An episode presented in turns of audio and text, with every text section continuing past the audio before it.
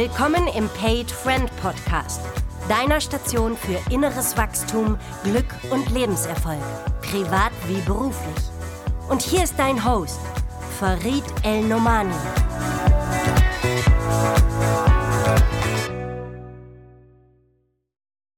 Ihr Lieben, herzlich willkommen zur nächsten Ausgabe meines Paid Friend Podcasts. Nach meiner Sommerpause habe ich mich entschieden, mir nur noch richtig coole Highlights zu gönnen. Und heute ist einer zu Gast, den habe ich schon im Vorfeld bewundert, weil der so eine coole Geschichte hat und die wirst du ja gleich hören. Der junge Mann ist 27, ist Selfmade-Unternehmer mit einem einfach einem coolen Hintergrund. Der hat irgendwann entschieden, das, was ich jetzt mache, das will ich nicht mehr tun. Ich mache was anderes. Ist voll ins Risiko gegangen, dabei voll durch die Decke geknallt, hat aktuell 45.000 Follower, bei Instagram und er ist der beliebteste Handyman Deutschlands, gerade frisch nominiert auf der Communicate, die du sicherlich kennst, die Handymesse in Deutschland, die Fachmesse und da im Bereich Best Practice nominiert. Und ich bin ziemlich sicher, der gewinnt. Wenn nicht, dann gibt es was auf die Ohren. Ich begrüße ganz herzlich Dennis Korunski. Hallo Dennis. Hallo Farid, mein Lieber. Grüß dich. Das ist ja, wahrscheinlich vor ein paar Jahren hätten wir dieses Gespräch so nicht geführt. Und du hast ja irgendwie dein Leben so geil in den Griff gekriegt. Wenn du das jetzt mal selber hörst, wie ich dich da ankündige, wie klingt das für dich? Bist du das? Also ich würde schon sagen, dass ich das bin. Also das müssen natürlich meine, äh, meine Zuschauer oder meine Kunden entscheiden prinzipiell. Das habe ich nicht zu entscheiden, aber das Feedback, was ich zumindest in den letzten Jahren bekommen habe oder auch nach wie vor bekomme, klingt auf jeden Fall sehr danach, ja. Und es freut mich auch, dass es so ist. Bin da sehr dankbar für wir haben ja nicht nur blutjunge Zuhörer, sondern auch vielleicht ein paar ältere des Kalibers. Deswegen der beliebteste Handymann Deutschlands. Was machst du im Alltag? Womit zahlst du deine Miete? Also im Endeffekt äh, vermittle ich Handyverträge, äh, vermittle DSL-Produkte, also Internet für zu Hause, Strom und Gas. Eigentlich, wie man es von überall her kennt, nur ich glaube, ich mache das doch ein bisschen anders als die meisten anderen und äh, ja, das äh, ist auch, glaube ich, der Unterschied. Da kommen wir nochmal drauf, dieses Ich mache es anders, weil ich immer wieder glaube, wir können in Branchen brutal erfolgreich sein, die scheinbar schon besetzt sind von anderen, hm. wenn wir uns erlauben, das anders zu machen. Ich notiere mir das mal und komme darauf zurück. Ich mhm. würde gerne, du hast mich so berührt, äh, bei unserem Kennenlernen haben wir ja über WhatsApp Sprachnachrichten gemacht. Ja. Äh, in, in, einer längeren Sprachnachricht, wo ich dir, dich gebeten habe, erzähl mir doch mal ein bisschen was von deinem Leben. Und da saß ich da und habe in die Natur geguckt und gesagt, ey, was für ein geiler Typ, wie mutig ist der denn? Wenn du da nochmal zurückspulen konntest, also die Zeit, bevor du Handymann warst, ja. warst du ja was ganz anderes. Also so ganz, ganz anders war es nicht, sage ich mal. Also ich habe ähm, ganz normal meine Ausbildung gemacht ähm, im Mediamarkt. Ich sage es jetzt einfach mal, ich denke, das ist jetzt kein Problem. Ähm, ich war ja 17 Jahre alt circa, würde ich jetzt schätzen. Äh, drei Jahre ganz normal Einzelhandelskaufmann gelernt. Äh, war dann auch ein Jahr angestellt. Ich wurde übernommen. Ich äh, würde auch sagen, also heute würde ich sagen, ich war ein sehr, sehr guter Auszubildender äh, und auch ein sehr, sehr guter Angestellter vor allen Dingen. Also ich war so gut wie nie krank. Ich war immer da, war gefühlt immer der Letzte und immer der Erste und habe meinen Job auch wirklich geliebt. Also ich habe die Tätigkeit, die ich gemacht habe, wirklich geliebt. Äh, und ja, und irgendwann ging es halt einfach nicht mehr. Warum? Und es ist halt immer so spannend, warum geht irgendwas nicht mehr, was man liebt, ja. Und da gab es halt so viele Faktoren, die da, glaube ich, beigetragen haben. Also ob es jetzt Kollegen waren oder ob es jetzt, äh, ja, ich sag mal so innerbetriebliche Sachen waren. Das war gar nicht die Tätigkeit, die mich genervt hat, sondern so das Umfeld und auch sicherlich das Finanzielle. Wenn ich mir überlege, also gut, damals war es eine andere Zeit, aber ich habe 1200 Euro verdient, netto. Und äh, das, ja, da kannst du nicht leben, nicht sterben mit, sage ich mal. Und ich habe da eine Frage, wenn du sagst, ja. irgendwann ging es nicht mehr. Und ich glaube, ganz viele Menschen kennen das ja. Also ob mhm. das jetzt eine Beziehung ist oder ein Job. Du wirst wach oder, oder hast so einen Moment von, ich merke, irgendwas müsste anders sein. Und ganz viele gehen ja. über diesen Punkt ja weg und machen weiter. Die bleiben in der Scheißbeziehung, die bleiben im Scheißjob. Kannst du was von deinem, ich nenne das jetzt mal Erweckungsmoment, ist vielleicht ein viel zu großes Wort, aber kannst du erzählen, irgendwann ging es nicht mehr. Wie, wie war das denn bei dir? Also ich sag mal, äh, bevor man diese, dieses, äh, diese Einsicht hat, passieren viele Sachen und man hat vielleicht auch schon diese Einsicht viel, viel eher und denkt sich so, okay, na morgen wird's aber besser und in einer Woche wird's vielleicht besser und irgendwann ist vielleicht der Kollege, mit dem du nicht mehr klarkommst, ist der vielleicht weg oder wie auch immer und man denkt immer, okay, es wird, es wird, es wird. Aber irgendwann war es bei mir so, es ist eben nicht mehr geworden. Ne? Es war immer schlimmer und immer unschöner. Und ich meine, wie gesagt, das Finanzielle hat auch eine Rolle gespielt. Das wurde eben auch nicht besser. So, und äh, ich hatte aber wirklich Angst. Also ich wollte schon viel, viel eher gehen. Also, ne, das ist halt, wie es die meisten sagen, hätte ich mal früher und hätte ich mal eher. Und so ist es auch bei mir. Und äh, ich hatte einfach Angst. Ich äh, habe relativ jung geheiratet, würde ich sagen, mit 22. Und ich hatte, hatte eben dieses äh, Gefühl, okay, Junge, du bist jetzt verheiratet, du musst ja deine Familie ernähren und du musst deine Familie sicher ernähren. Und das hat, war der Grund, was mich halt gehemmt hat, vielleicht früher in anderen Gewässern zu schwimmen.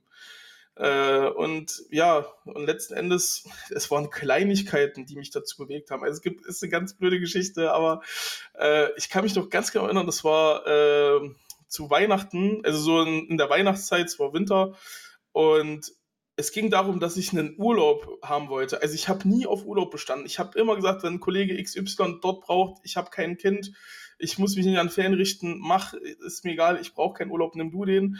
Aber es gab einen Urlaub, den ich unbedingt brauchte und der wurde mir nicht gewährt. Nach vier Jahren einmal, wo ich sage, ey, genau da brauche ich es und der wurde mir nicht gewährt. Das war so ein Punkt, der mir so bis heute im Kopf geblieben ist. Und dann gab es noch mal eine Situation, ähm, also ich sag mal, beim, äh, in meiner alten Arbeit, sage ich mal, äh, war ich halt eben nicht nur der Verkäufer und Berater, der ich halt immer sein wollte, sondern ich war eben halt ein Ladenbauer, ich war eine Putzfrau, ich war ein Lagerarbeiter, also ich war so alles in allem. Mädchen für alles oder Männchen für genau, alles. Männchen für alles, genau. Und das aber war jetzt nicht nur ich so, ne, will, will, ich jetzt nicht sagen, dass ich hier der einzige Leidtragende war. Aber ähm, ja, das hat mich dann irgendwann genervt und da gab es so eine Situation, äh, da hat ein kleiner Junge bei uns im Verkaufsgang gebrochen. So, und dann, dann hieß es, also da waren vier Kollegen da, so, und ich war im Pausenraum. Also ich war gar nicht beteiligt an der Situation. Ich wurde extra vorgeholt, damit ich das beseitige, wo ich mir denke, Leute, aber seid doch zu viert hier. So, mhm. ne? Und das ist mir halt so im Kopf geblieben, dass ich dann halt immer noch, auch wenn ich kein äh, Azubi mehr war, das ist ja leider so, ne, du bist Azubi, man muss alles machen. Aber äh, das war so, wo ich gesagt habe, ey, ich bin auch wie ihr jetzt ganz normale Fachkraft und ihr könnt das auch wegmachen. Ihr schafft das auch, ihr seid groß genug. So, und da sind so zwei Sachen, die mir im Kopf geblieben sind. Wie gesagt, da sind auch tausend andere Sachen wahrscheinlich passiert, aber das sind so die letzten Sachen, an die ich mich erinnere. Und, und waren äh, das die Teile, die's, die den Ausschlag, also ist ja immer die Frage, was macht den Unterschied aus, der den Unterschied ausmacht? Ich liebe ja. diese Frage. Also wann, wann ist es im Leben zu viel oder zu wenig? Also waren das so Situationen und dann hast du gemerkt, das ist ja. nicht mehr meins? Ja, also die, die Arbeit an, also die Arbeitsstelle an sich war nicht mehr meins. Ich wusste, dass ich definitiv in der Branche bleiben wollte. Also es war mir auch wichtig, in der Branche zu bleiben, weil ich habe ja meinen Job an sich geliebt, ne? wie ich am Anfang gesagt habe. Hm. Und äh, ich hatte immer so ein paar Berührungspunkte. Wir hatten bei uns im Markt Promotoren, ne? also Leute, die da quasi von extern kommen und da ganz normal Verträge verkaufen. Also ich, ich sag mal, ich habe es früher die Leute genannt, die wirklich meinen Job auch ausführen.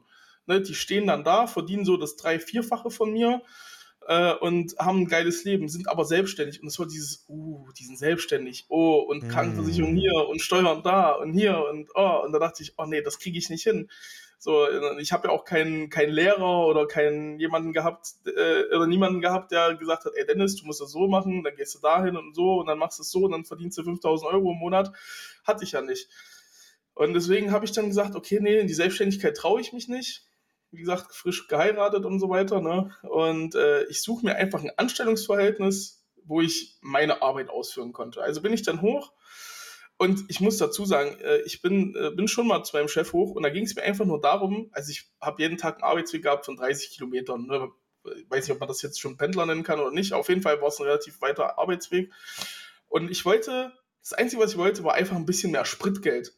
Also ich sag dir ehrlich, Farid, hätte ich damals vielleicht 200 Euro netto mehr verdient, wäre ich, glaube ich, auch heute noch dort. So, weil ich konnte mir damals nicht ausmalen, was ja eigentlich anderweitig möglich ist. Und es hieß immer, nee, und ich will das nicht hören und das, ne, und kriegst du nicht und geht nicht, gibt's nicht, kein Geld und wie auch immer.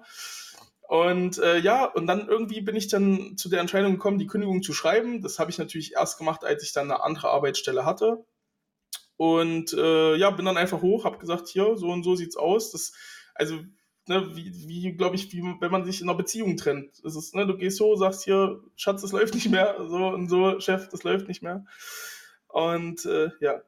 Da will ich nur einhaken. Ich glaube, Dennis, das ist sogar sehr ähnlich, weil du das es so ist erwähnst. Super ähnlich. Es ist super es geht ähnlich. immer wieder darum, das sind ja alles große Einschnitte im Leben, ob die jetzt privat Riesige. in deiner Liebesbeziehung sind oder der Dennis als beruflicher Mensch oder irgendeiner unserer Zuhörer.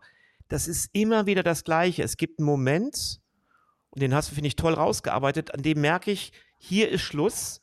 Ich Ja. kann so, wenn ich hier weitermache, fange ich an, mich komplett zu verbiegen. So ein bisschen Ja. verbiegen tun wir ja vielleicht hier und da alle. Klar, Aber es gibt auch. so einen Point of Pain, wenn der zu viel wird, dann ist Ja. es Zeit zu gehen. Und ja, ich nenne das immer so, so besondere Arschlochengel-Momente, also Momente, wo dir das Leben so in den Popo tritt, dass du Mhm. merkst, ho, jetzt möchte ich was ändern. Also du bist dann hoch zu deinem Chef, der Genau. hat verneint.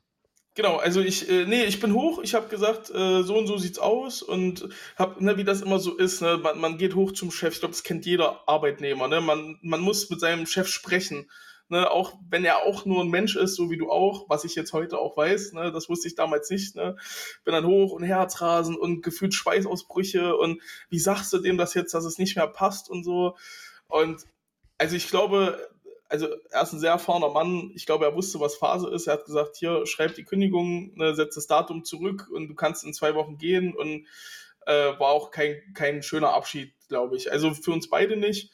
Ähm, wir haben uns, witzigerweise können wir später noch vielleicht drauf zurück, also wir haben uns auch mal wieder gesehen seit der Zeit und da war ich schon, sag ich mal, in der Position, wie ich es heute bin, also relativ komfortabel auch und da konnte man sich so von Geschäftsführer zu Geschäftsführer auch einfach mal austauschen, ey, ne, wie läuft's bei dir und ne, damals und so und so und nee, aber genau, habe dann die Kündigung geschrieben und ich sag mal, die meisten Arbeitnehmer, glaube ich, äh, schicken dann einen Krankenschein und sagen, okay, ja, ciao Kakao, das war's jetzt. Aber nee, das habe ich nicht gemacht. Ich habe die ganzen zwei Wochen, die ich noch da war, auch durchgezogen und ich habe vor allen Dingen immer noch 101% gegeben und gesagt, ey, ich will zeigen, dass ich ein guter Mann bin und ein guter Mann war und hättest du einfach ein bisschen tiefer in die Tasche gegriffen, wäre ich wahrscheinlich auch heute noch da oder hätte man mich vielleicht im Prinzip ein bisschen besser behandelt, so dann, ne, aber habe dann durchgezogen und bin dann in meine andere Arbeitsstelle rübergewandert. Und Mhm. diese Arbeitsstelle, äh, ja, äh, war ein Handyladen. Also im Prinzip das, was ich heute betreibe. Ähm, man muss aber dazu sagen, das war ein Kapitel, es war ein sehr kurzes Kapitel, aber für mich ein sehr äh, einprägsames, weil das waren die schlimmsten zwei Monate meiner Arbeitskarriere. Also ich habe noch weniger Geld verdient und ja, man konnte noch weniger als 1200 Euro netto verdienen. Äh, stellt euch das vor. Ich wurde halt abgeworben mit, äh, ja, und du kriegst Provision hier und ne, bist hier dein eigener Herr und ne. Und auf jeden Fall war es dann leider so, dass ich eben keine Provision bekommen habe, obwohl ich einen relativ äh, guten Job gemacht habe, auch zumindest im ersten Monat. Im zweiten Monat habe ich dann verstanden, dass es hier nicht weitergeht.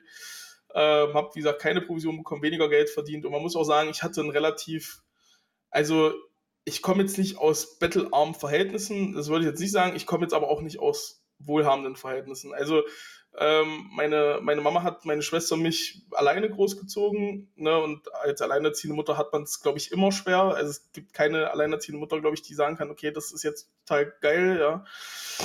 Ähm, auf jeden Fall, ja, hatte ich immer nicht so super viel Geld, wollte aber natürlich immer mehr. Ne? Ich habe gesehen, okay, andere Leute tragen andere Klamotten, andere Leute haben andere Handys oder technischen Geräte oder so, ne? was man halt so in, im jungen Alter wichtig für wichtig empfindet. Ne? Der hat die neueste Playstation, der hat dies und das und ich hatte das auch. Ne? Also ich kann nicht sagen, dass ich es nicht hatte, weil meine Mama alles dafür gemacht hat, zu sagen, ey, ne, ich nehme jetzt hier mal vielleicht noch eine Kreditkarte und hier mal noch äh, mal ins Dispo gerutscht und so. Ne? Und also meine Schwester und ich, wir hatten wirklich alles, was man zum Leben braucht. Ähm, also das will ich jetzt auch gar nicht sagen, aber es, es hätte trotzdem immer mehr sein können. Ne? Ich glaube, das kennt jeder. Ne? Wenn du die neueste Mhm. Playstation hast, könnte es vielleicht noch das neueste Spiel dazu sein und so. Ne? Äh, auf jeden Fall worauf ich hinaus wollte, ich äh, habe halt immer so ein bisschen über meinen Verhältnissen gelebt. Ich bin relativ früh von zu Hause weg, äh, auch schon zusammen mit meiner heutigen Ehefrau, die damals noch meine Freundin war. Wir sind seit zwölfeinhalb Jahren zusammen.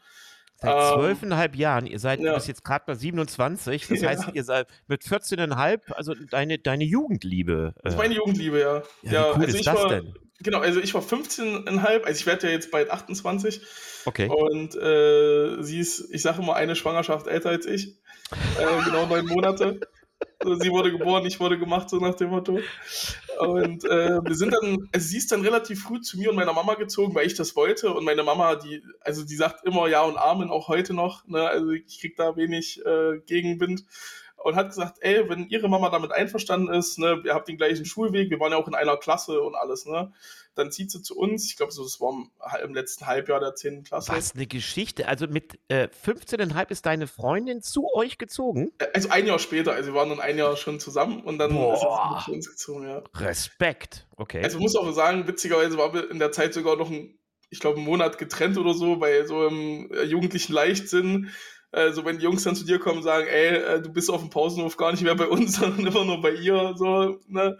Aber alles Kindergeburtstag, ne? Dann äh, waren wir einen Monat irgendwie auseinander und dann wieder zusammen und dann, also ich glaube, in dem Monat habe ich auch in jungen Jahren gemerkt, was mir da eigentlich fehlt, so, ne, wenn sie nicht da ist.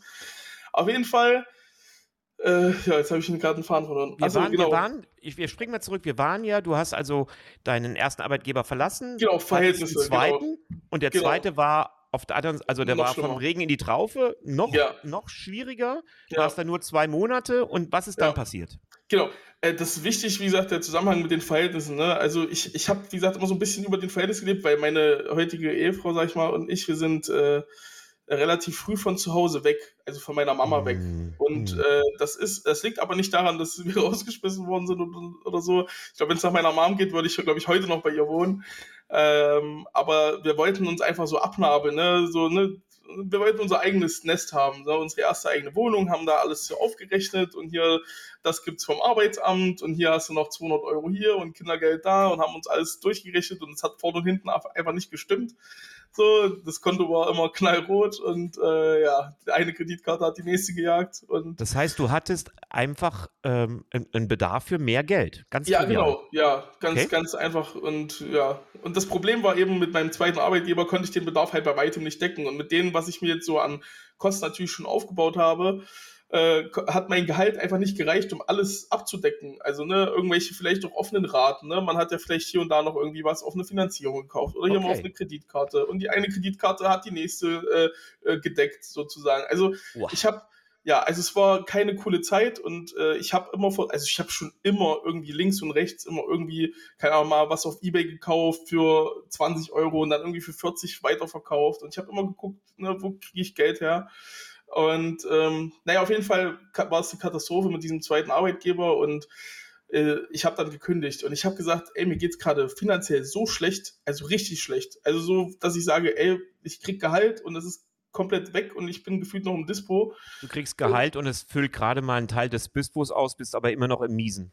Genau, so, und ja, da habe ich gesagt, irgendwas, ja. irgendwas muss ich halt machen. So, und jetzt ja. gab es zwei Möglichkeiten. Entweder gehe ich mit 22 in die Privatinsolvenz und mach mal alles ordentlich.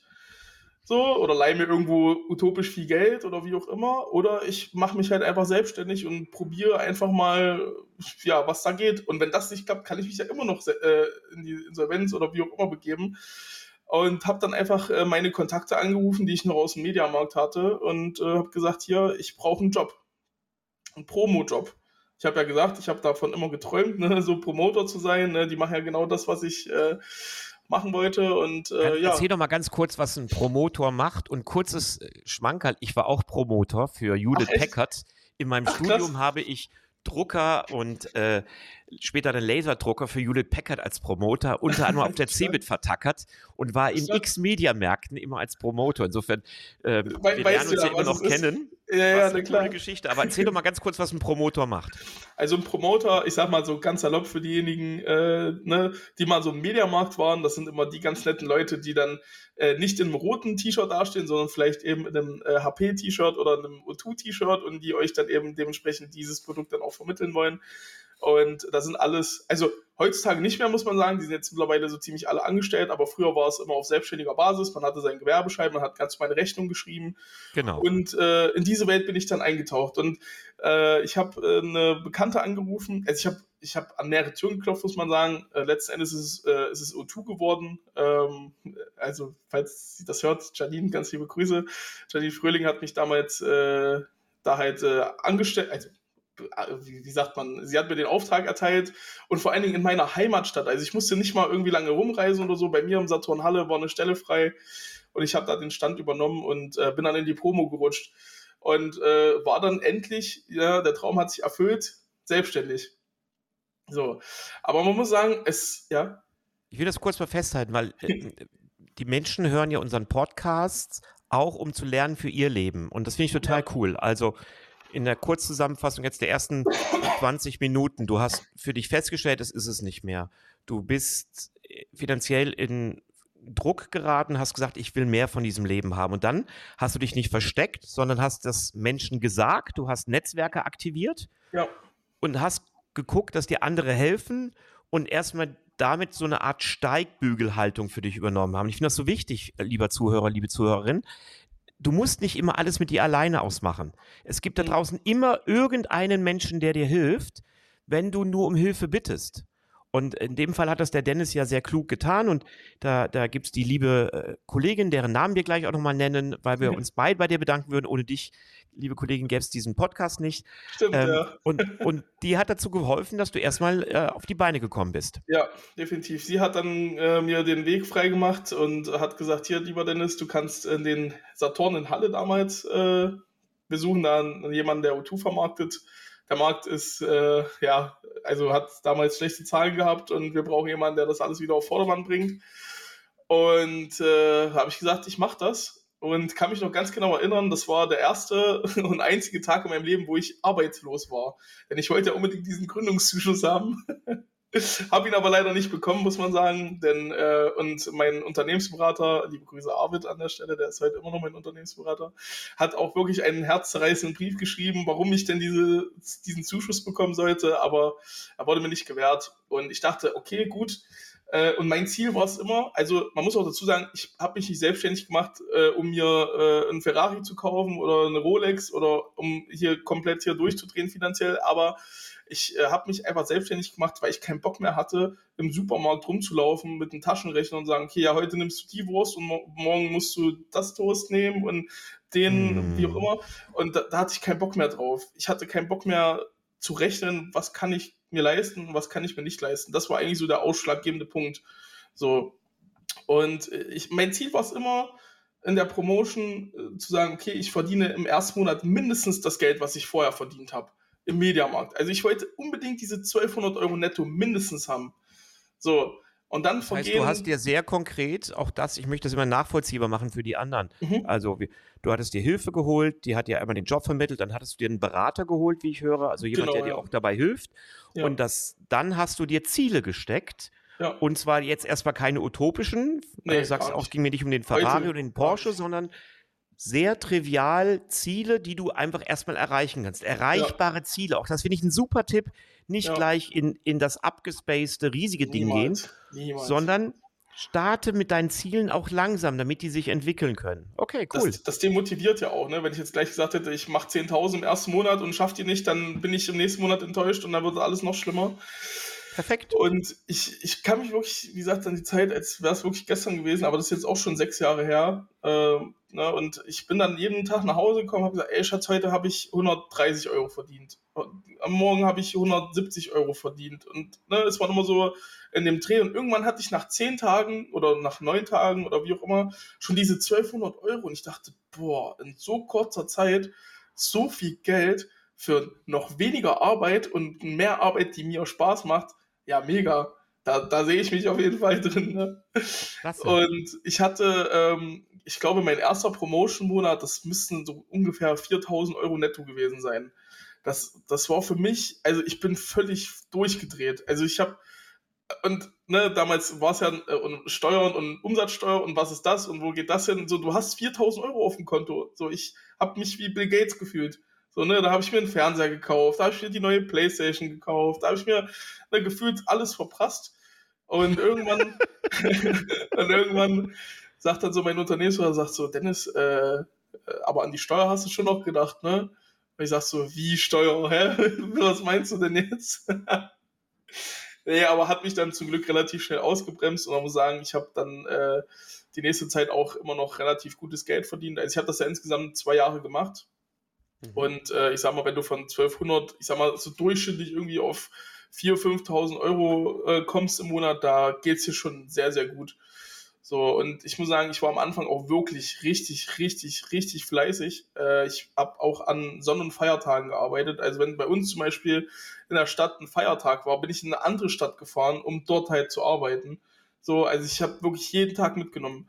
Jeden Tag, den es ging. Und irgendwann, aber nach einer relativ kurzen Zeit, das muss vielleicht so nach einem halben Jahr gewesen sein, habe ich dann gesagt, du, irgendwie ist es vielleicht doch ein bisschen zu viel Arbeit. Also viel Arbeit ist ja auch gleichzeitig super viel Geld. Ne? Mhm. Aber irgendwie bleibt dann so die Freizeit auf der Strecke. Und ich habe ja noch eine Ehefrau zu Hause sitzen, die braucht mich ja auch noch irgendwie. Und das war halt immer so, das waren auch damals so Zeiten, so ich sag mal von 10 bis 19 Uhr, äh, standst du im Markt, dann bist du nach Hause gekommen, hast dann noch irgendwelche Abrechnungen gemacht oder irgendwelche Tabellen geführt, um zu wissen, okay, heute habe ich so und so viel verdient und das hier Report und gemacht und getan und irgendwann bist du ja auch kaputt. So auch mit hm. 23, 22 bist du kaputt, so nach, wenn du viel arbeitest. Und irgendwann dachte ich mir, okay, na gut, vielleicht machst du mal einen Tag weniger, machst mal einen Tag frei die Woche.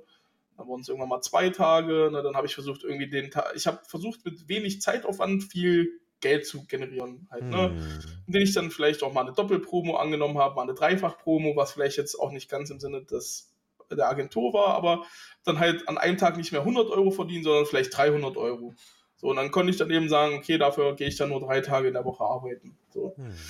Und so kam das dann irgendwann, dass ich gesagt habe, okay, es muss ja irgendwie eine Möglichkeit geben, äh, Geld zu verdienen, ohne körperlich irgendwo anwesend zu sein.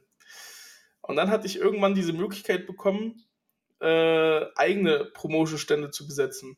So, dass ich gesagt habe, okay, ich habe jetzt in, ich sag mal, ich stehe in Halle, stelle jemanden in Dresden zum Beispiel hin, stelle jemanden in Chemnitz hin als Subunternehmer. Ne? Es gibt, sag ich mal, 100 Euro Tagesfixum und ich gebe aber nur 80 weiter und behalte mir 20 Euro ein. So als Beispiel.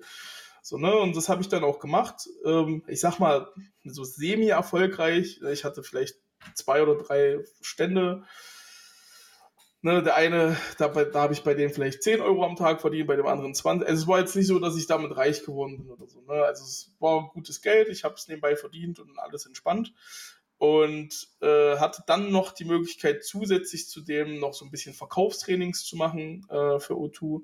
Äh, also die Märkte abzufahren, dafür Geld bekommen. Also ich habe wirklich alles so mitgenommen, was man machen konnte. Dann hatte ich noch, ähm, und dann kam irgendwie so ein bisschen so zwischendurch mal so eine kleine Selbstfindungsphase. Diese Selbstfindungsphase, da, da war ich während meiner Selbstständigkeit bestimmt zwei, drei Mal, so, wo ich an einem Punkt kam, und ich weiß gar nicht, woher dieser Punkt kam, wo ich gesagt habe, vielleicht, vielleicht macht man ja irgendwie noch was ganz anderes. So, ich bin jetzt ja immer nur im Handy-Business und so, und vielleicht macht man ja aber was gänzlich anderes. So, und dann äh, bin ich äh, meinen heutigen äh, Freund, äh, liebe Grüße, falls du hörst, Steven Pries, begegnet und äh, der kam aus dem Versicherungsbereich. So, also eigentlich gar nicht so weit weg, ne? Ist ja trotzdem Verträge vermitteln und äh, Kunden und so weiter. Ihm begegnet und er hat Versicherungen gemacht und ich habe halt äh, Handyverträge gemacht und wir haben gesagt, ey, das passt doch super zusammen. Lass uns das doch irgendwie in eine äh, in ein Haus packen und das alles verkaufen zusammen und da unsere Provision auch teilen und da so, das, er war mein erster Geschäftspartner, kann man sagen. Hm. Und das ging natürlich kläglich in die Hose. Also das äh, hat natürlich nicht geklappt. Äh, also was heißt natürlich nicht, das kann auch klappen, um Gottes Willen, aber ähm, es war das erste Vorhaben mit einem Partner und das ging eben nach hinten los, weil wir waren beide sehr jung, wir waren beide sehr hungrig, ne, wollten beide vielleicht auch nicht unbedingt immer alles teilen äh, würde ich heute sagen. Aber ähm, wir hatten dann einfach so eine Streitsituation. Es ging im Prinzip darum, ich habe ihm Kunden gegeben, ne, habe dafür natürlich auch eine gewisse Provision äh, bekommen sollen. Die bekam ich aber halt nicht. Und da haben wir uns auch jämmerlich gestritten. Ich, es, also, ne, wenn ich heute drüber spreche, also ich meine, es ging um 1500 Euro. Ne? Es ist wahnsinnig viel Geld, keine Frage. Aber ich sag mal so, er ist heute, heute auch in einer sehr glücklichen Position. Er verdient auch sehr, sehr gutes Geld. Und heute lachen wir darüber. Und aber damals war das so, so richtig so gefühlt existenzentscheidend, so, ne, mehr oder weniger so, ob ich das Geld jetzt kriege oder nicht. Ne, und immer hin und her telefoniert und gemacht und getan und gestritten und wie auch immer. Auf jeden Fall habe ich dann irgendwann das Geld bekommen. Und äh, das Geschäftsvorhaben ist dann aber leider gescheitert. So, ne? Wir haben uns dann auch gestritten. Da würde ich gerne nochmal innehalten, weil ich das so spannend finde. Also, hm? ich gehe mal so fünf Minuten zurück. Mhm. Mal gucken, ob ich dich richtig zusammenfasse. Also da war sehr viel Fleiß. Du hast zwei Jahre ziemlich viel geknüppelt. Du hast viel getan. Und dann kam ja. irgendwann der Punkt, kann ich nicht auch mein Geschäftsmodell, nichts anderes ist das ja, kann ich nicht ja. mein Geschäftsmodell anders machen? Das erste war, indem du angefangen hast, und so habe ich es auch gemacht, als ich mein Netzwerk gegründet habe, dass andere für mich arbeiten, du den mhm. Vertrieb ja machst, also die mussten mhm. dann nur hinfahren und dafür hast du dir einen, einen Provisionsanteil genommen. Von, ja. So, das heißt, das ist ja das, das sogenannte passive Einkommen. Ich verdiene daran, genau. obwohl ich zu Hause hocke, dass andere für mich arbeiten. Das halte ich für ja. total intelligent. Und dann bist du den nächsten Schritt gegangen, auch der Klassiker mit dem Geschäftspartner. Ähm, und das ist manchmal gar nicht so strategisch. Deswegen finde ich immer wichtig für euch Zuhörer, das muss nicht immer alles durchdacht sein. Der Dennis ist Schritt für Schritt gegangen und damit machst du gute Erfahrungen. Dann erlebst du, okay, das klappt mit den Promotions und dann machst du vielleicht menschlich hier und da schwierige Erfahrungen, wo man merkt, oh, guck, wir streiten uns gerade über so eine Provisionsgeschichte, das klappt doch nicht so gut. Aber so läuft das Leben. Ich glaube, dass das wichtig ist, festzuhalten. Man muss nicht immer alles durchgeplant haben bis zum letzten Ende. Ich nenne das immer, ich bin ja eher ein spiritueller Mensch, aber das ist an der Stelle nicht entscheidend. So dem Leben vertrauen. Das, das wird schon irgendwie richten. Also, ja. wenn man aktiv ist und spricht, dann trifft man einen Geschäftspartner. Also, jetzt hast du einen Geschäftspartner getroffen.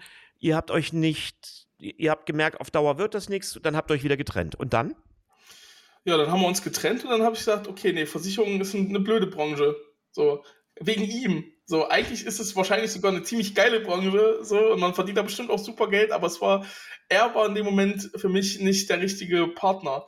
So, und er hat mir quasi die ganze Branche zerschossen. So, wo ich dann mhm. immer gesagt, so, wo ich gefühlt dann, also später, ne, also heute noch gefühlt, ne, wenn ich eine Anfrage bekomme auf Instagram, so, ey, yo, Dennis, ne, ich verkaufe die und die Versicherung und ey, wollen wir da irgendwas, da sag ich, nein, Ab, Abstand will ich nicht. Lass mich ist ein schwarzes Tuch, ein rotes Tuch. Ein rotes Tuch, so nach dem. Motto, ne? Okay.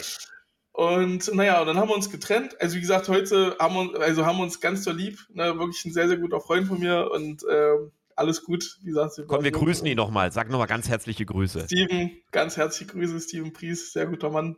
Steven, auch von mir ganz herzliche Grüße. Ich kenne dich nicht, aber dank dir gibt es diesen spannende Geschichte-Podcast. Ich, ich muss ihn dir mal vorstellen. Ich glaube, der ist auch Gerne. ein sehr interessanter Kandidat für dich. Also, wenn dir meine Geschichte schon gefällt, seine wird dich aus den Socken hauen.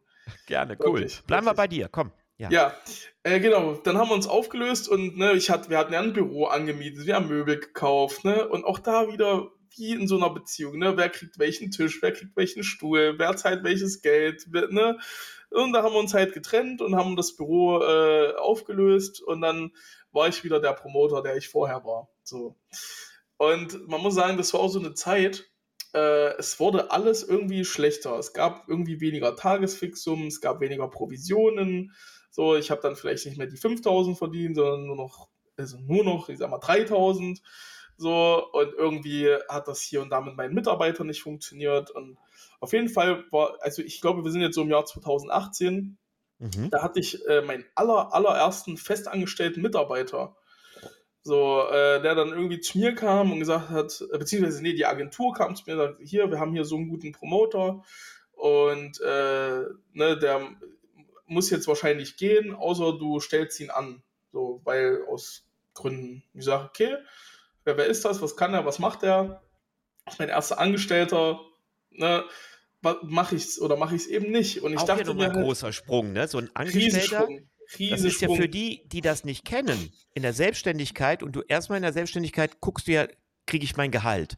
So, versuchst du selber zu überleben, ja. deine Familie. Und dann kommt ein Sprung, wo du sagst, okay, jetzt habe ich aber Fixausgaben. Also wenn ja. ich den habe, habe ich den erstmal, ob der krank ist, ob der Urlaub nimmt, ob der performt, ob der nicht performt.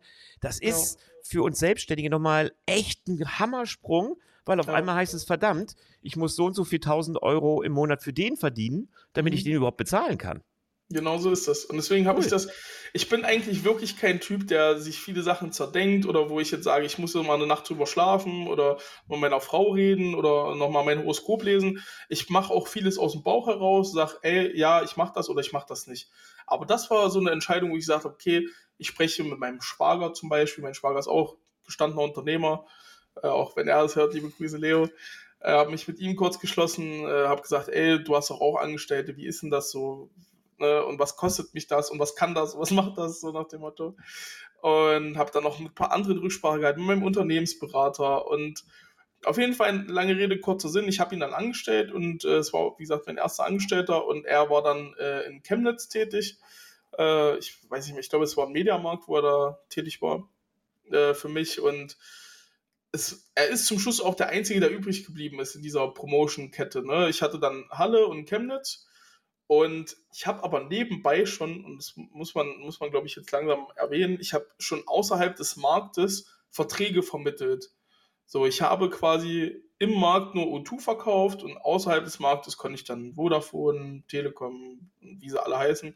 Hattest du damals schon Social Media Präsenz? Also hattest du die schon nee, aufgebaut? Keine, nee. keine große. Also ich hatte ein bisschen Facebook, ne, wo ich mal ein Urlaubsfoto oder so geteilt habe oder mal ein Foto von einem schönen Essen oder so, aber er hatte jetzt noch weit, okay. weit weg von Social Media Präsenz. Und ähm, beziehungsweise gar nicht so weit weg. Also ich habe halt zum Beispiel nicht in die Kamera gesprochen oder so. Das habe ich mich immer nie getraut. Ich habe halt meistens irgendwie von außen mal eine Aufnahme mal hier, ich bin im Laden oder hier, ich bin da und dort und mit dem und mit dem. Aber da, was hatte ich nach 300 Abonnenten oder so, 400 Abonnenten, wenn überhaupt, ne, was auch viel ist, aber ich sag mal, so, das ist jetzt nicht die Welt, wie sie heute halt ist. Ja. Und ähm, habe dann, äh, wie gesagt, irgendwie gesagt, okay, ich bin jetzt gerade im Markt, ich, ich sage jetzt mal, fiktiv verdiene ich jetzt 10 Euro pro Vertrag. Und wenn ich den Vertrag aber nicht im Markt verkaufe, sondern draußen, fiktiv alles, ne, äh, sage ich, verdiene ich 100 Euro. So, warum soll ich dann den Kunden nehmen und den in den Markt holen, wenn ich den einfach irgendwo anders hinholen kann? So, und das war dann so der ausschlaggebende Punkt, wo ich gesagt habe, okay, ich distanziere mich vielleicht von der Promotion und mache meinen eigenen Laden auf. So, was ist aber der Unterschied in der Promotion in einem Saturn, Saturn oder Mediamarkt oder wie auch immer, ist eine etablierte Marke. Die Leute gehen da einfach hin. Ne, die sehen es im Fernsehen, die hören es im Radio, die sehen es im Internet, da geht man einfach hin. So zu so einem Tarifeguru wie mir, ne, wie meine Firma heißt ja Tarifeguru, da gehst du nicht hin, den kennst du nicht. So, das ist ein unbekannter Typ. So. Und das war mir aber gar nicht so bewusst Ne, ich habe gesagt, okay, ich mache hier jetzt hier 80, 100 Verträge im Monat, die werde ich auch anderweitig machen und werde aber das Zehnfache verdienen. So, naja, und dann ging halt die Suche los. Ne? Ich habe mir einen Laden gesucht, äh, gemacht, getan, äh, gefunden. Also der Laden war auch, wenn ich mir heute überlege, wie der damals aussah, hätte es eigentlich keinem anbieten können. Also der hatte nicht mal einen richtigen Boden drin. So, es sah alles so notdürftig, also sah ganz schlimm aus. Auf jeden Fall ähm, ich habe im November eröffnet. Ich glaube, am 1. November 2018 habe ich dann den Laden aufgemacht. Bin dann aus der Promo raus. Ich bin auch unschön aus der Promo raus, weil der besagte Angestellte, der hat, ähm, also ich sag mal, eigentlich für mich gut, ne, für die Promotion schlecht, der hat irgendwie im Markt äh, einen Vertrag liegen lassen von einem anderen Provider. So, und da haben die dann gesagt, ey, ne, du wirbst hier die Kunden ab und, ne, und du, wir schmeißen dich raus, wir wollen mit dir nicht mehr arbeiten.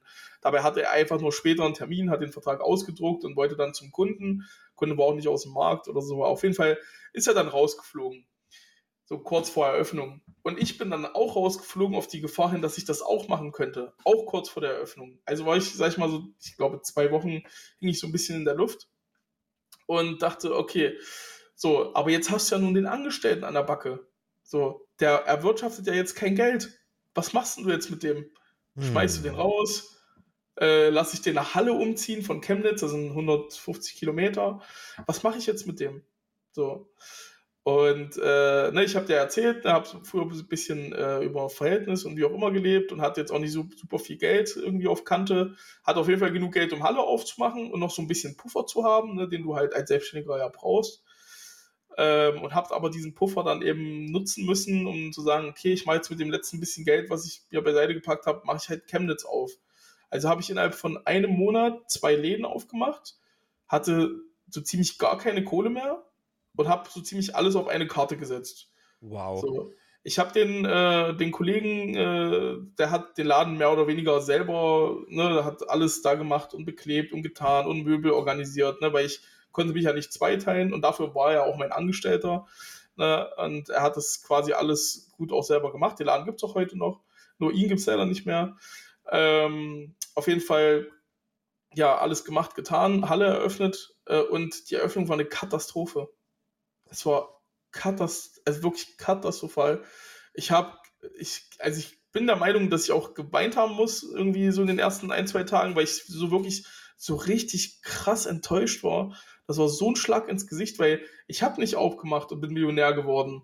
So, das war nicht so. Ich habe aufgemacht und die, äh, damals hatte ich noch einen anderen Angestellten und dieser aus Chemnitz, die waren auch beide da.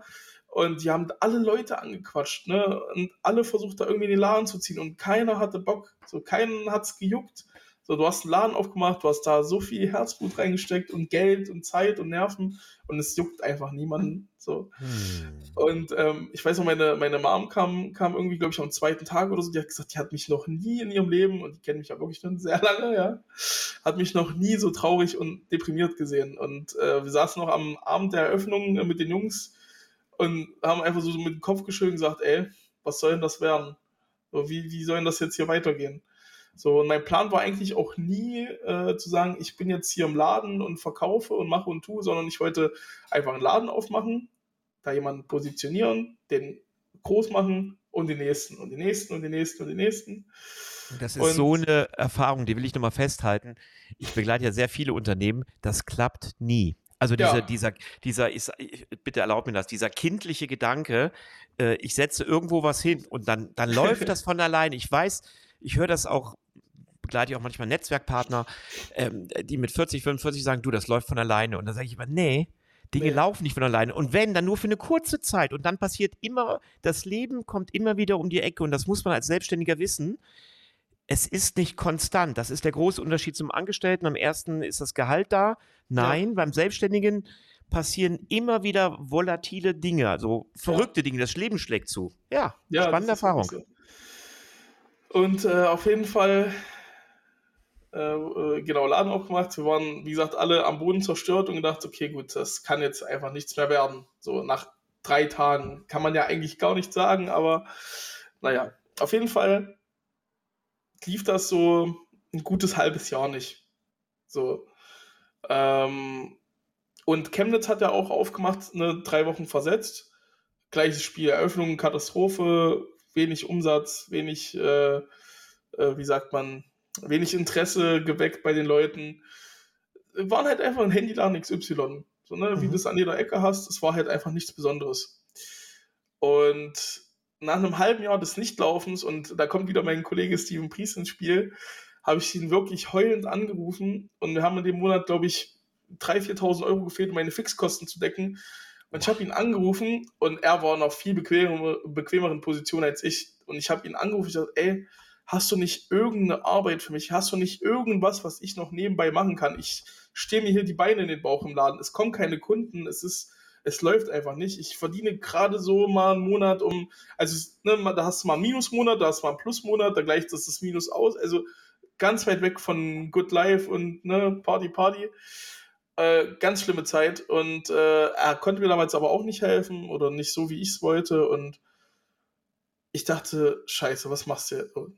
Darf ich Scheiße sagen? Hey, hier kannst du alles sagen. Wir müssen ein bisschen auf die Zeit gucken, Dennis. Deswegen, ich finde es spannend, was hast du, wenn du heute auf diese Zeit zurückguckst, wieso war die vielleicht für dich besonders wichtig, diese Zeit der Scheiße? Ich will da einfach nie wieder hin. Ja. So, das ist, glaube ich, so das Prägnanteste. Ne? Ich will da einfach nie wieder hin. Und das war halt der Punkt, wo ich dann gesagt habe, ey, ich habe nichts mehr zu verlieren. Mir geht es schon wieder so scheiße wie vor drei Jahren. Ich fange jetzt einfach an mit Social Media. So, weil ich das gesehen habe, ne, mit Instagram und Facebook, ne, das können andere, das kann ich auch.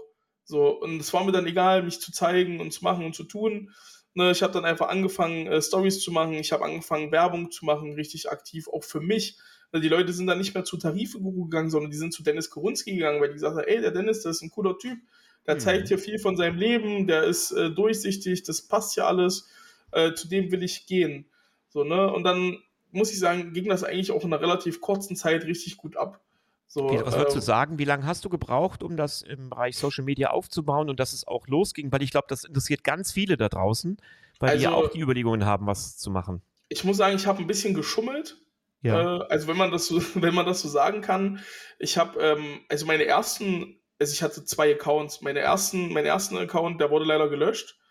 Da hatte ich äh, 10.000 Abonnenten ich sag mal, äh, ja, sehr, sehr ärgerlich. Und äh, die habe ich mir sehr, sehr organisch großgezogen. Ähm, habe dann aber so ein bisschen nachgeholfen mit einem Giveaway.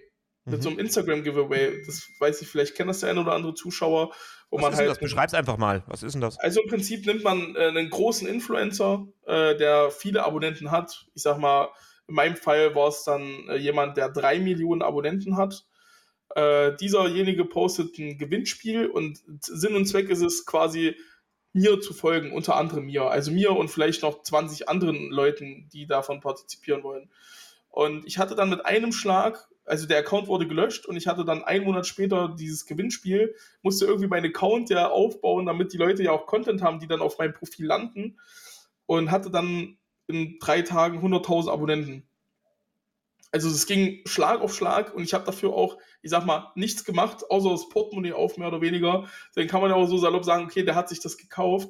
Aber im Endeffekt habe ich heute nur noch 45, also nur noch in Anführungsstrichen 45.000 übrig und habe zwischendurch ja noch ein paar andere Giveaways gemacht. Ich habe ja selber doch Sachen verlost.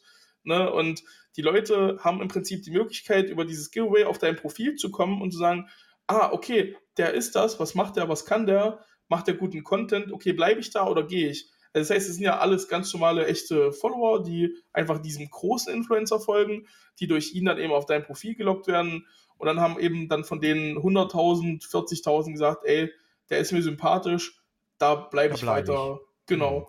Was ich spannend finde, ich weiß gar nicht, ob dir das so über dich selbst auffällt, immer wenn du so in Krisenmodus oder wie du in deiner Formulierung sagst, der Scheiße nahe bist, kommst du in Kreativität und in Ja. Bewegung. Das finde ich total cool und das finde ich auch so wichtig da draußen. Der Unterschied von erfolgreichen Menschen ist immer wieder, die stehen nach Niederlagen auf und machen weiter und suchen nach Lösungen Ja. und nicht liegen bleiben. Es gibt kaum eine Erfolgsgeschichte, die von Dennis mit 17 bis Dennis bis 27 sich durchzieht. Das Leben tritt ja immer wieder mal in die Klötze. Immer. Und, und der Unterschied ist, aufstehen, wieder in die Kreativität kommen und nach Lösungen suchen. Ich glaube, das ist sowieso, ob das privat oder beruflich ist. Aufstehen, immer wieder aufstehen, Ja. Krönchen richten, sage ich, äh, ne, die Krone auf den Kopf richten, sagen, so, und jetzt geht's weiter. Und das, das ist ja echt eine Nehmerqualität von dir, Dennis. Ja, also ich hatte noch nie, wo ich gesagt habe, ey, das, das war's jetzt komplett. Also ich habe dann immer irgendwie versucht, einen Ausweg zu finden. Und ich sag mal, ne, nach dieser Geschichte gab es halt so ganz, so ganz langweilige zwei Jahre. Ne? Wir hatten Corona. Ne? Ich habe Ja. einfach gearbeitet, gearbeitet, Mhm. gearbeitet, mein Content gemacht, Kunden gewonnen.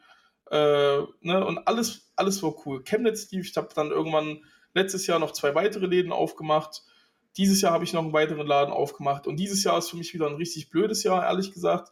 Es sind äh, wirklich zwei sehr blöde Sachen passiert äh, bei mir im Unternehmen, die mich jetzt natürlich nicht ausgenockt haben oder so, die Mhm. mir aber psychisch, äh, die mich psychisch auch sehr viel Kraft gekostet haben und vor allen Dingen auch einen sehr großen Teil von meinem Herz, glaube ich, so, so ein Vertrauen in die Mhm. Menschheit-Ding. Ne? Ich wurde Mhm. einmal beklaut, Mhm. ne? Diebstahl, sehr großer Schaden.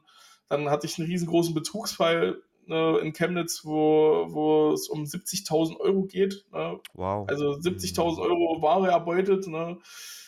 wo der, sag ich mal, der Mitarbeiter, der da im Laden äh, stand, nicht ganz, ganz unschuldig war, wo ich mich dann auch trennen musste halt, ne?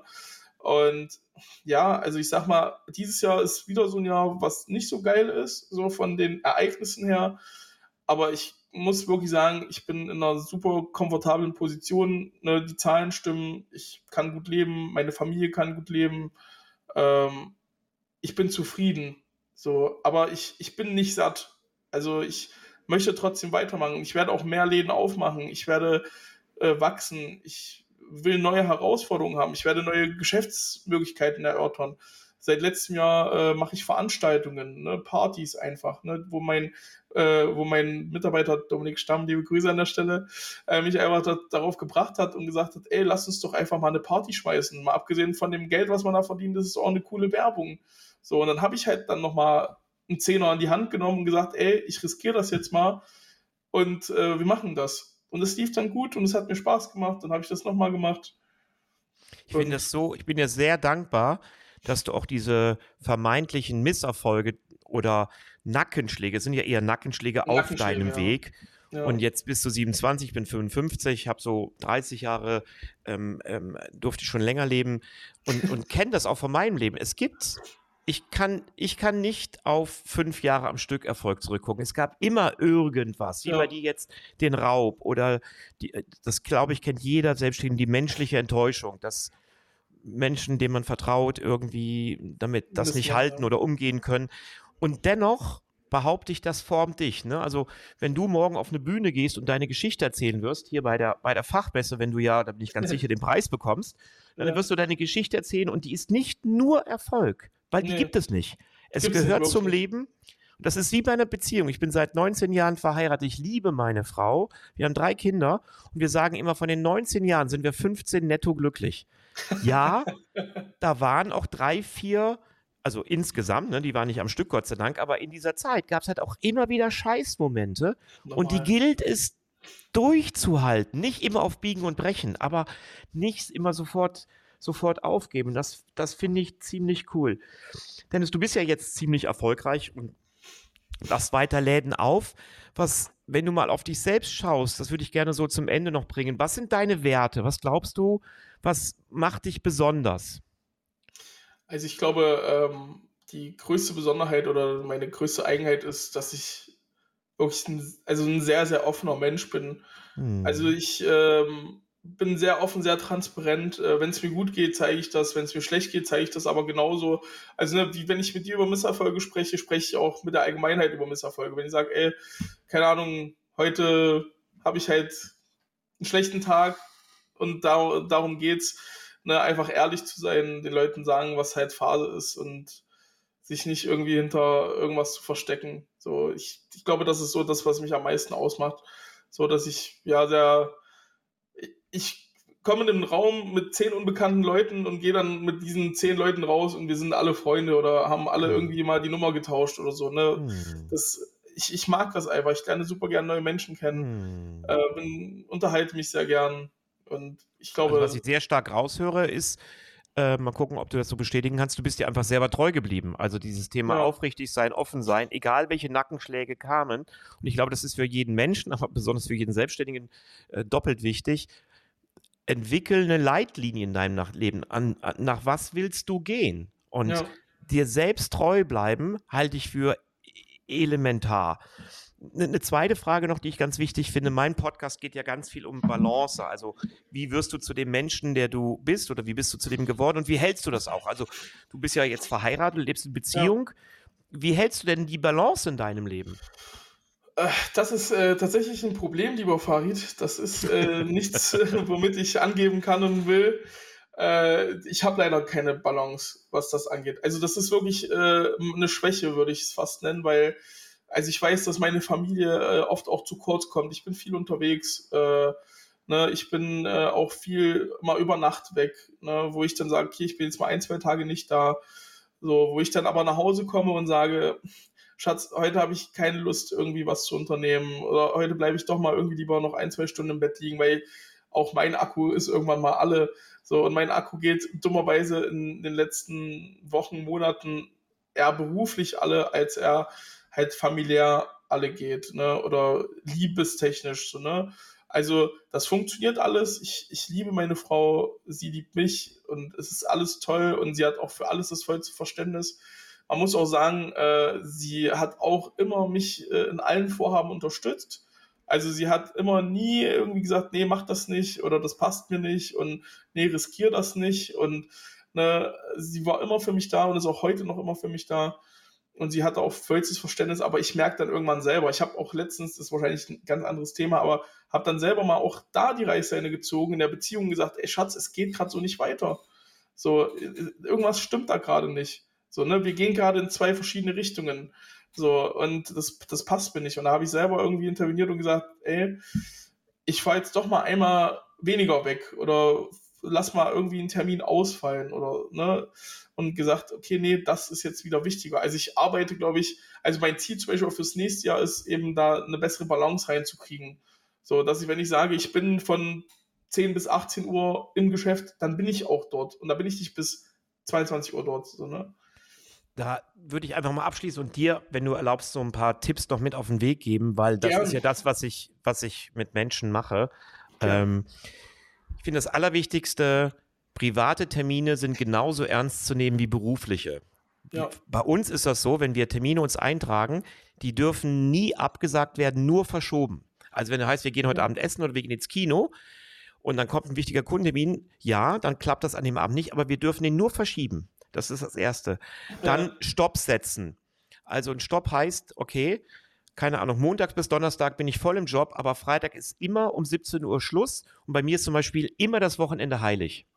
Also okay. klare Ziele auch da setzen und dann Ziele privat setzen. Also zu sagen, ich will mindestens einmal im Monat mit einem Freund was machen. Ich möchte zweimal im Monat mit meiner Frau äh, einen, einen Spaziergang machen. Also eigene Ziele setzen, so wie du es im Job machst, auch privat setzen. Und da schließe ich ab. Und zwar nicht nur für deine Familie und für deine Freunde, sondern auch für dich selbst, Dennis. Mhm. Zu sagen, okay, also ich bin großer Anhänger von Meditation komm in die innere Ruhe und drei Tage die Tage, drei Tage die Woche zum Beispiel mal 15 Minuten morgens meditieren oder einmal die Woche Yoga machen. Also auch was für dich selbst tun. Das kann auch genauso gut sein, du gehst mit Freunden ein Trinken. Also es muss jetzt nicht nur so hoch äh, medizinisch Jeder hat sein. seine eigenen Aber Routine. eigene, eigene Ziele setzen, weil du bist jetzt noch jung. Das heißt, du kannst das ganz wunderbar neu in dein System überlernen. Du bist ja auch sehr klug, das erlebe ich ja in dem Gespräch. Du bist ja ein lernender Mensch. Also wenn du lernst, das genauso ernst zu nehmen, dann wird es dir helfen. Also insofern würde ich hier auch schließen und sage vielen, vielen Dank, äh, dass ich dir auch diesen Tipp geben durfte. Ja, sehr gerne. Und sag doch einmal bitte noch, ich würde gerne noch einen Werbeblock machen, Dennis. Ich bin ganz ja. sicher von meinen Followern und auch dort, wo wir das überall promoten, werden wir jetzt Leute geben, die sagen, ich möchte diesen Dennis Korunski unbedingt kennenlernen. Ich will von dem Produkte haben. Wie, wie kann man mit dir in Kontakt treten, bitte? Also ich denke, das Einfachste ist äh, über Instagram. Das, äh, so kommen die meisten mit mir in Kontakt. Äh, Dennis-Korunski. Ja, könnt ihr vielleicht dann irgendwie einblenden. Ansonsten äh, ganz normal über meine Website www.tarifeguru.de. Da habt ihr ein Kontaktformular. Da kriege ich auch alle E-Mails dazu. Und ähm, ja, also das sind so die einfachsten Wege, denke ich, wie man mit mir in Verbindung treten kann. Über Facebook, na, natürlich, also auf allen Social-Media-Kanälen äh, bin ich da vertreten. Also wenn ihr mit mir in Kontakt treten wollt, würde ich mich da sehr gerne, sehr, würde ich mich sehr darüber freuen. Dennis, ich sage ganz herzlichen Dank und ich habe so das Gefühl, wir bleiben irgendwie in Kontakt. Also ich brauche ja sowieso Handygeschichten. Ja, aber, da bin äh, ich ein guter Ansprechpartner, würde ich sagen. Ich finde, deine Geschichte ist so cool. Äh, ich, da würde ich gerne mit dir nachdenken, wie wir da noch mehr draus machen können. Hammergeschichte. Danke dir. Ciao. Danke dir auch.